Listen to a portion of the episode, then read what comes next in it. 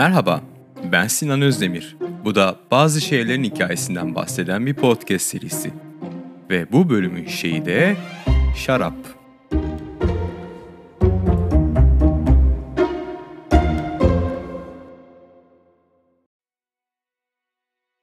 Şarabın tarihi insanlık tarihi kadar eski. Kasılar ve bilimsel çalışmalar diyor ki insanlar 8 bin yıl önce de şarap içiyormuş. Valla iki tane kanıt var. Üzüm çekirdeği ve tartarik asit. Şimdi bugün markette vişne şarabı, meyve şarabı gibi şeyler görüyoruz ama onlar aslında şarap değil, onlar likör. Şarap, üzümden yapılan içkiye verilen isim. Çünkü sadece üzümün içerisinde gıda olarak kendini koruyacak miktarda şeker ve bu miktardaki şekerin de alkole dönüşme potansiyeli var. Bu yüzden şarabın ham maddesi sadece ve sadece üzüm. Dolayısıyla tarihçiler üzüm çekirdeği ve tartarik asidi bir arada bulduğunda o medeniyette şarap yapıldığını söyleyebiliyor. Şimdi buradan yürürsek hikayeyi Ermenistan, Gürcistan ve Doğu Anadolu'nun da içine girdiği Transkafkasya diye anılan bir bölgede başlatabiliriz. Şarap o zamanlar bir kültür öğesi değil, içki. Bugünkü kadar alkollü de değil. Kullanılan üzümler de yabani üzüm. Şimdi bugün bağlarda biz şarap yapmak için üzümleri çeşitlendiriyoruz ama o zaman üzümlerin amacı şarap yapmak değildi. Ama bir noktada üzüm suyu kazara şaraba dönüştü ve bu sihirli içki ortaya çıktı. Diyorum ki bu podcast'in sonunda bir sertifika falan vermeyeceğiz. Dolayısıyla Hititler, Sümerler sıkıcı tarih işleyeceğimize biraz mitolojiden konuşalım. Mesela Nuh'un hikayesi oldukça spekülatif.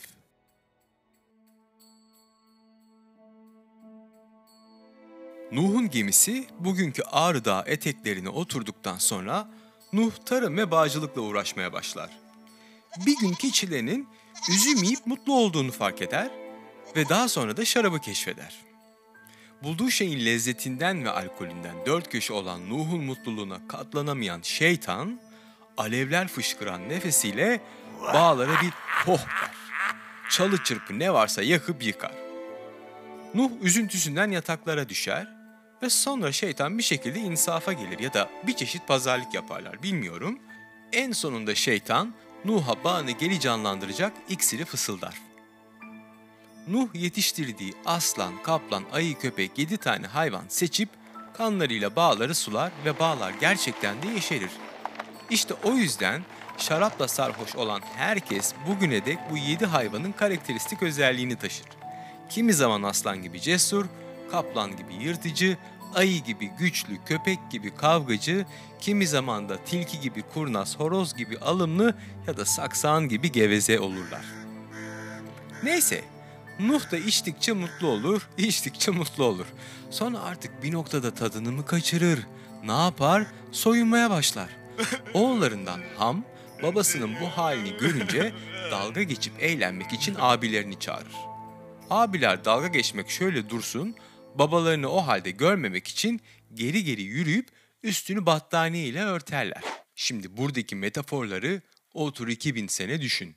Utanç verici bir olayın üstünü örtmek, şarap içince cozutmak, zayıflarla dalga geçmek. Neyse, Nuh ayılıp kendine gelip olan biteni anlayınca Ham'ın bu dalgacı tutumuna çok kızar ve Ham'ın oğlu Kenan'ı ve onun ırkını ebedi kölelikle lanetler. Köleliğin lanet olarak ama aynı zamanda ebedi olarak da ilahi bir güçten gelmesi kölelik için tertemiz bir zemin hazırlar. O arada bir derede Kenan'ı bir de siyah yaparlar. Böylece siyahi olmak köle olmakla, kölelik de ilahi bir adaletle ilişkilendirilir falan. O noktadan bugüne George Floyd'a artık siz yürüyün.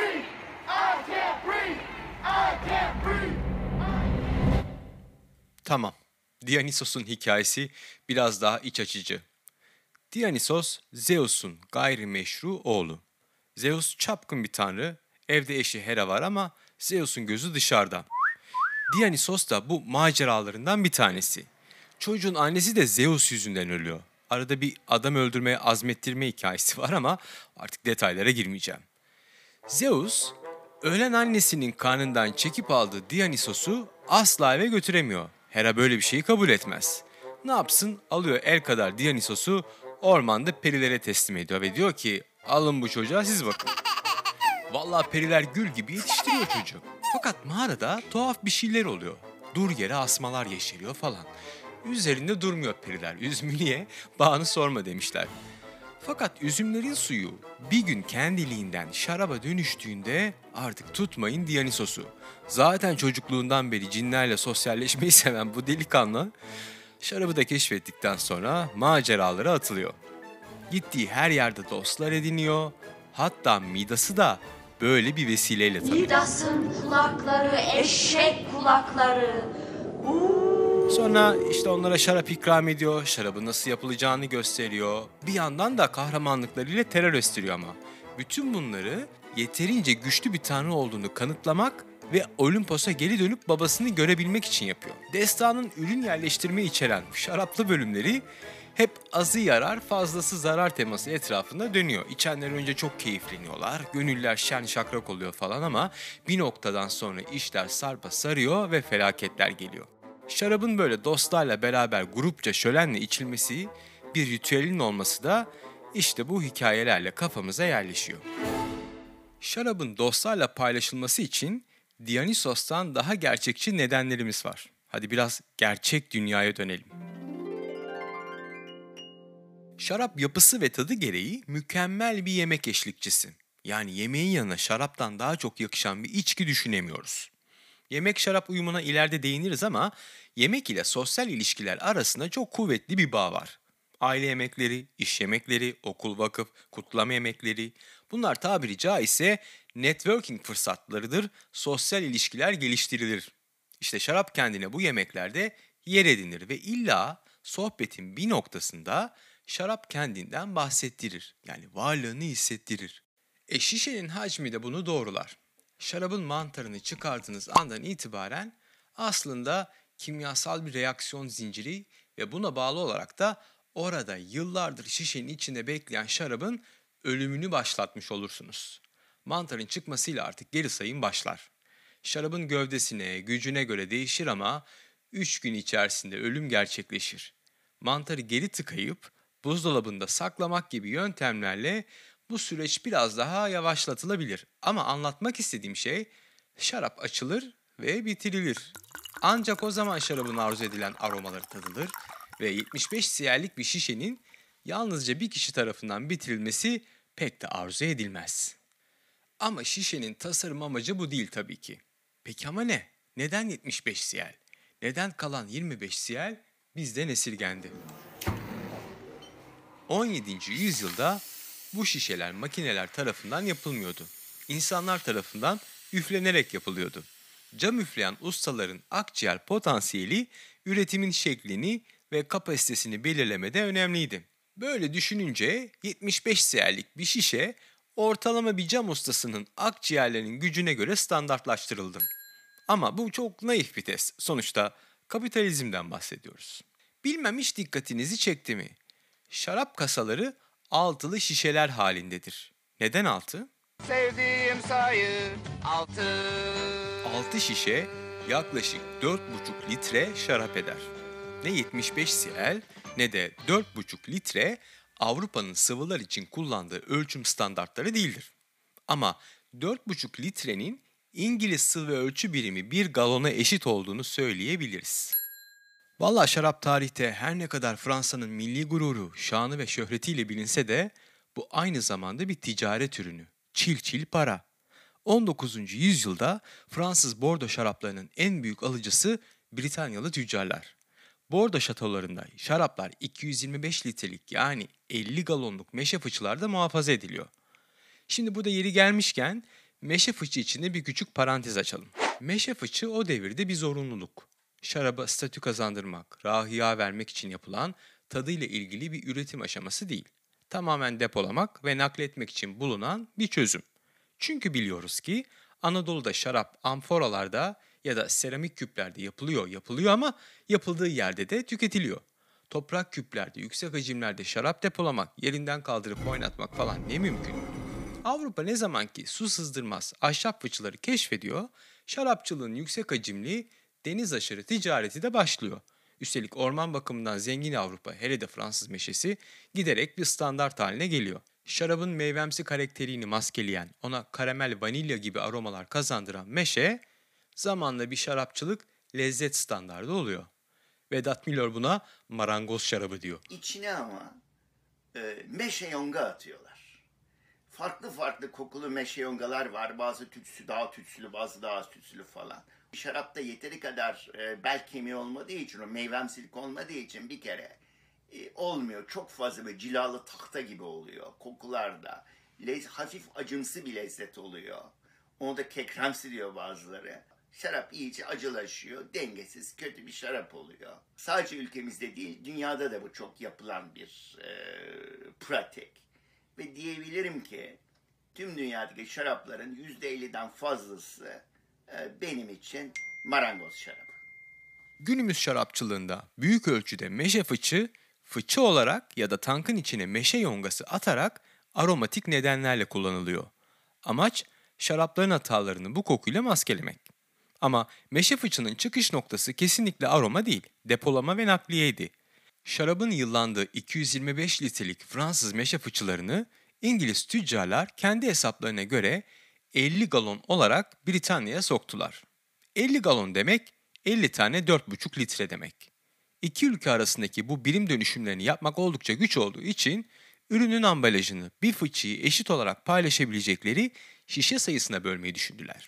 Ve 225 litreyi düz hesap 300 eşit parçaya bölen 75 siyerlik şişelerde karar kıldılar. O gün bugündür şaraplar 75 siyer. Açıp paylaşmak, eşle dostla güzel sohbetlere vesile olmak için.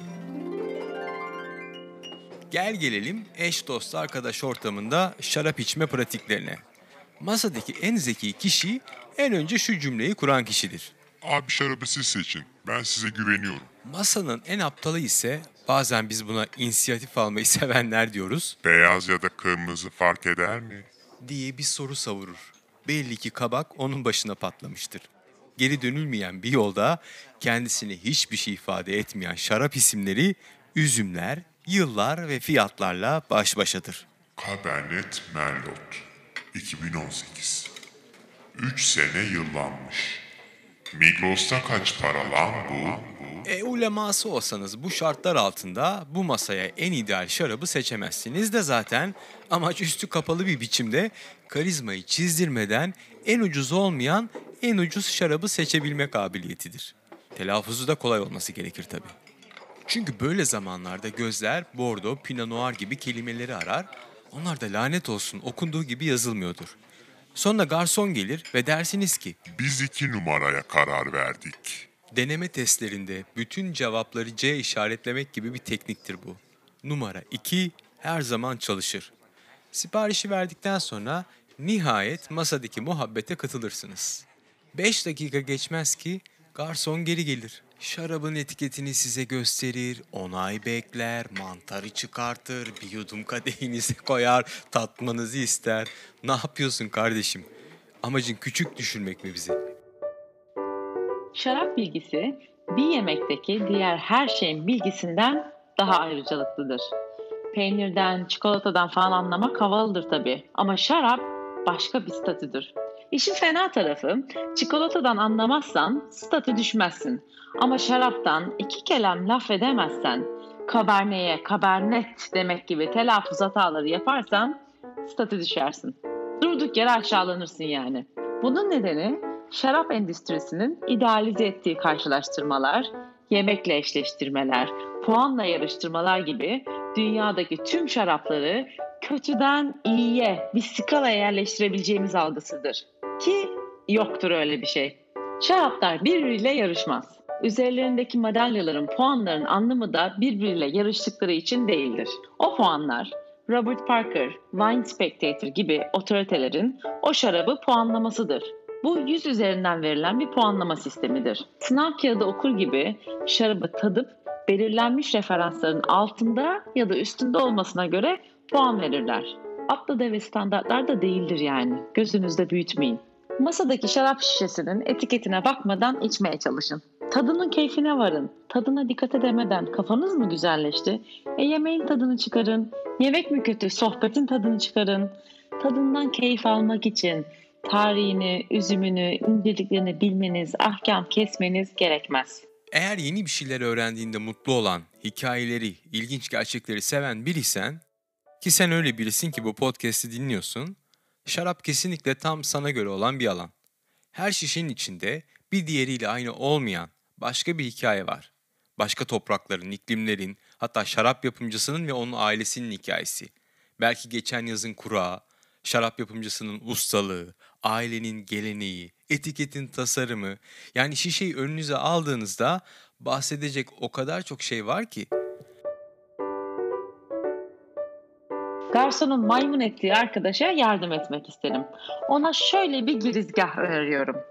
Şarap seçimini şarap hakkındaki bilgilerinle değil, arkadaşlarının ve cebindeki paranın ışığında yap. Yani garsona şöyle de mesela.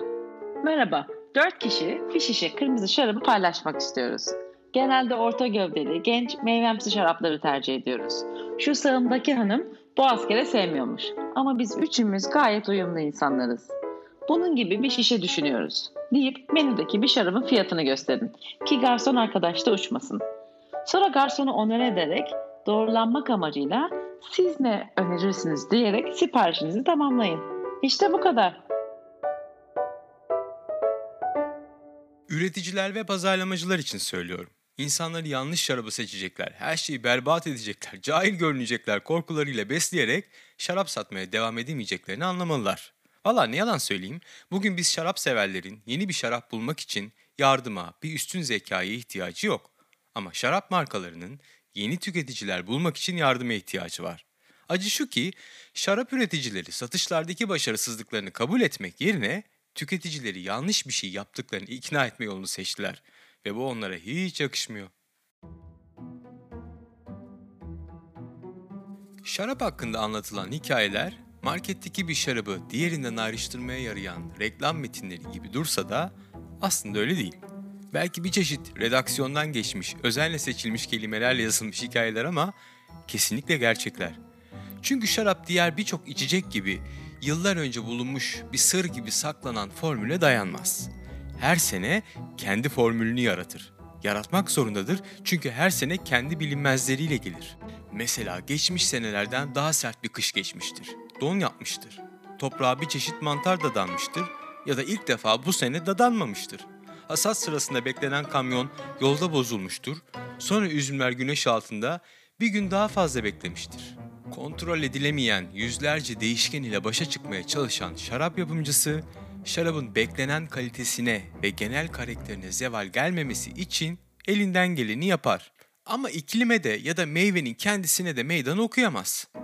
Aslında şimdi kontrol edilebilir tarım yöntemleriyle belki onu da yapabilir. Biliyorsunuz Beyond Meat diye bir şey var artık. İnek tadında kimyasal. Ama şarap yapımcısı yapmaz. İklimin ve asmaların ona o yıl için bahşettiği hasata saygı duyar. Bunun karşılığında da şişenin ön etiketine hasat yılını yazar. Şarap severler buna rekolte ya da rekolte tarihi derler. Söz konusu şarap 2021 yılında şişelenmiş ve marketlere dağılmış olsa bile hasat 2017 yılının hasatıysa ön etikette rekolte 2017 olur. Ve şarap severler bilirler ki mesela 2017 alkol derecesi yüksek bir yıldır. Çünkü sıcak bir yıl geçmiştir ve üzümlerdeki şeker oranı işte bu yüzden bir hayli yüksektir. Asmalar sadece hava koşulları ile değil, etraftaki her şey ile, toprakla, bitkilerle, hayvanlarla da iletişim halindedir. Mesela asmalar ile eşek arıları arasında gizli bir mantar anlaşması vardır. Saccharomyces cerevisiae. Bu mantar asmaların büyüyüp yeşermesinde önemli rol oynar. Fakat mantar yaz mantarı. Kış aylarının sert koşullarında hayatla mücadele edecek gücü yok. Asma aynı mantarı gelecek yazda bulabilmek için eşeği eşek arasına bağlar. Çünkü yaz boyunca asmaya mantar gibi dadanan bir kişi daha vardır. O da eşek arısı.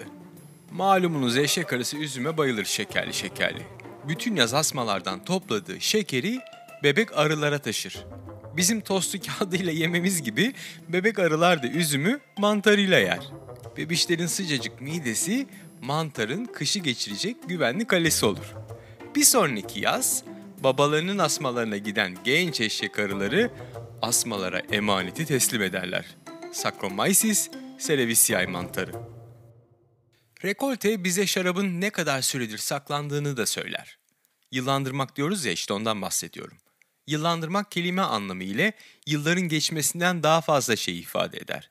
Ne demek istiyorum? Mesela 2017 rekolteli bir şarabı 2021'de içip ''Aa bozulmamış bak hala içilebilir'' dediğimiz şeyler yıllanmış şaraplar olmayabilir. %95 ihtimalle olmayabilir. Çünkü istatistikler bize tüm dünyada üretilen şarapların sadece %5'inin yıllandırılabilir olduğunu söylüyor. Yıllandırmak, şarabı bir alıp kenarda unutmuş gibi tutmaktan ziyade, şarabın yıllar geçtikçe farklı lezzet ve aroma katmanları ile zenginleşmesine olanak sağlama işlemi. Süpermarketten alacağımız şarapları en kısa zamanda içmek üzere uygun bir şekilde saklarız. Bu arada güzelim şarabı yazın arabanın bagajında 20 dakikada da öldürebiliriz.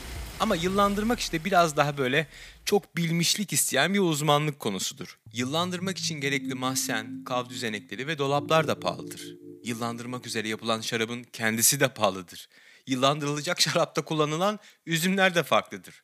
Mesela İtalya'da Nebbiolo üzümü ile 20-30 seneye kadar yıllandırılabilen Barolo şarapları yapıyorlar. Ama Sauvignon Blanc'la 5 senelik şarap yapmak bile zor. Üzüm Nebbiolo gibi uzun ömürlü bir üzüm olsun olmasın, şarabın yıllandırılıp yıllandırılmayacağı kararı yapım aşamasında şarap yapımcısı tarafından veriliyor.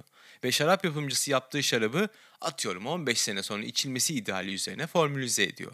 Diyor ki mesela bu şişenin sahibi dayanamayıp 5. senesinde bunu içmeye kalkarsa meşe kokusunu alabilecek ama gül kokusu 10. senesinde açığa çıkacak ve belki de daha açık bir rengi olacak gibi geleceğe dönük adeta bir yolculuk planı çiziyor.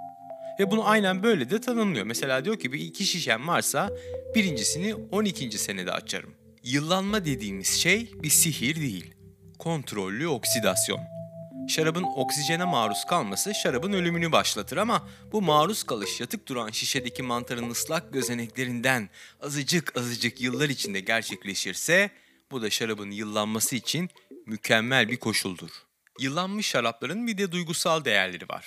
Aynı borsa gibi ya da işte gurmelerin NFT marketi gibi şarabın artık içki ve zanaat değerinden sıyrılarak spekülatif bir biçimde değer kazandığı açık arttırmalar falan.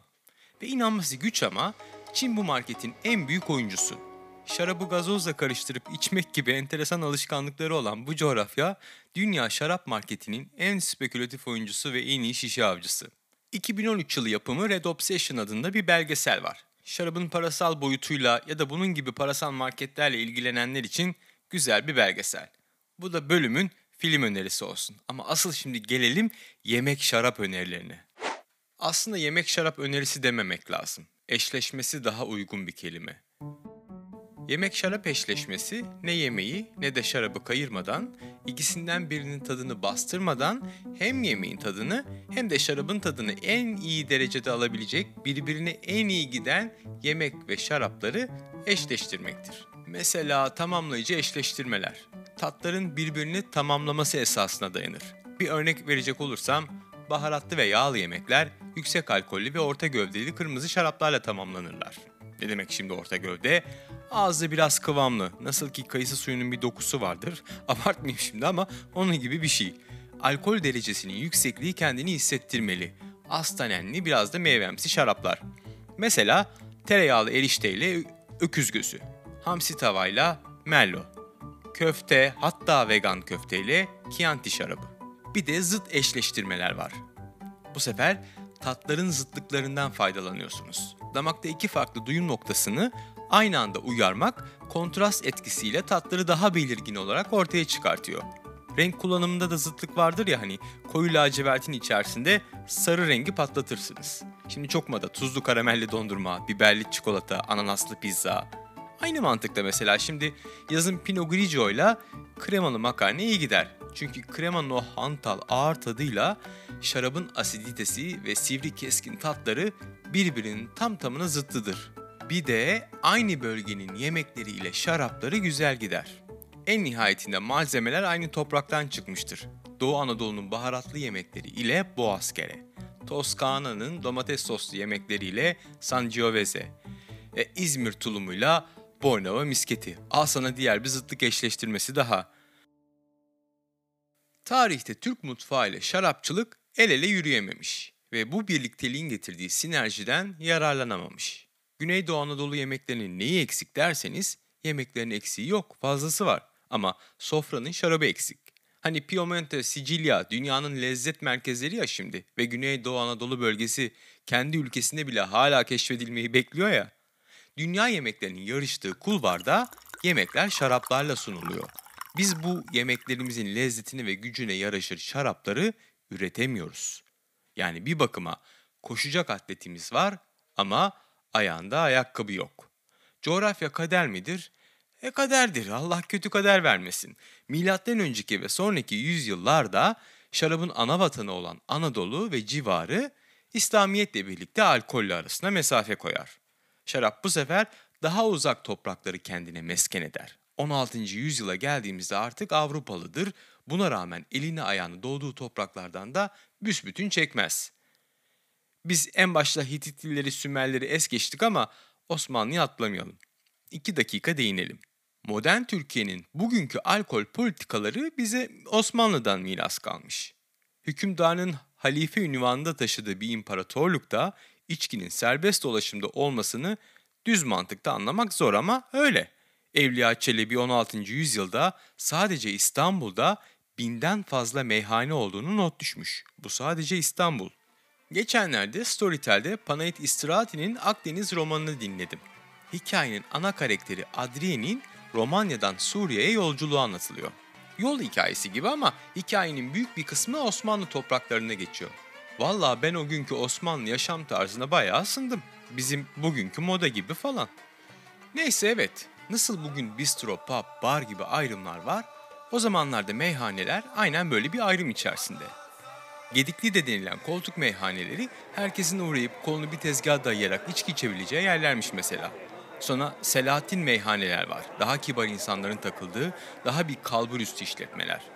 Bir de küplü meyhaneler var. Onlar da şarapları büyük küplerden maşrapalarla sunarmış. Bunların bazıları da çok meşhur. Adeta günümüz paplarıyla yarışır ölçekte markalaşmış. Bunlar pek tabii ruhsatlı işletmeler. İkinci Abdülhamit'in tezkerelerinde içilen ve hatta ihraç edilen şarapların vergi yönetmeliklerini görmek mümkün. İhracat mı diyeceksiniz? Vallahi ihracat. Çünkü 1900'lerin başında Fransa'da asma biti diye bilinen bir haşere bağları mahvediyor. Bir dönem gelmiş Fransa'nın yetişemediği pazarlara Osmanlı yetişmiş. 1904'te imparatorluğun şarap ihracatı tam tamına 340 milyon litreye çıkmış. Ünlü yazar Lamartine'in 1800'lerde Ege'ye getirdiği Fransız asmalarından yaptığı dev bağları var mesela. İstanbul'da Erenköy'de 700 dönümlük Cabernet Sauvignon bağları, uçsuz bucaksız Alman Riesling bağları. Bornova misketi var ama artık Bornova'da hiç bağ kaldı mı bilmiyoruz. İsminde bağ geçen semtler var. Bağcılar, Bağlarbaşı, Cevizli Bağ. Hangisinde bağ kaldı ki? Ama vakti zamanında varmış. Üretimin olduğu yerde tüketimin olması da normal.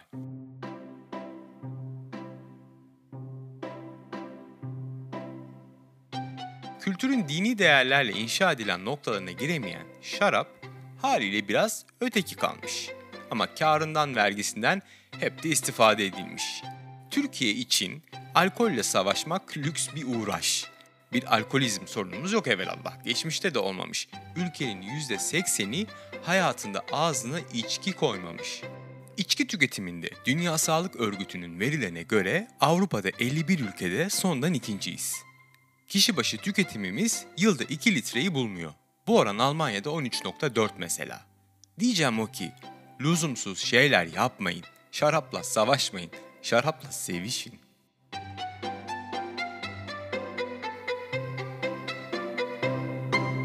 Bu bölümün kaydında sesiyle desteğini esirgemeyen Yaprak Gültay'a çok teşekkür ederim. Siz de desteklemek, yeni konular önermek isterseniz bana Instagram'dan Şeyler Podcast hesabından ulaşabilirsiniz. Sevgiler.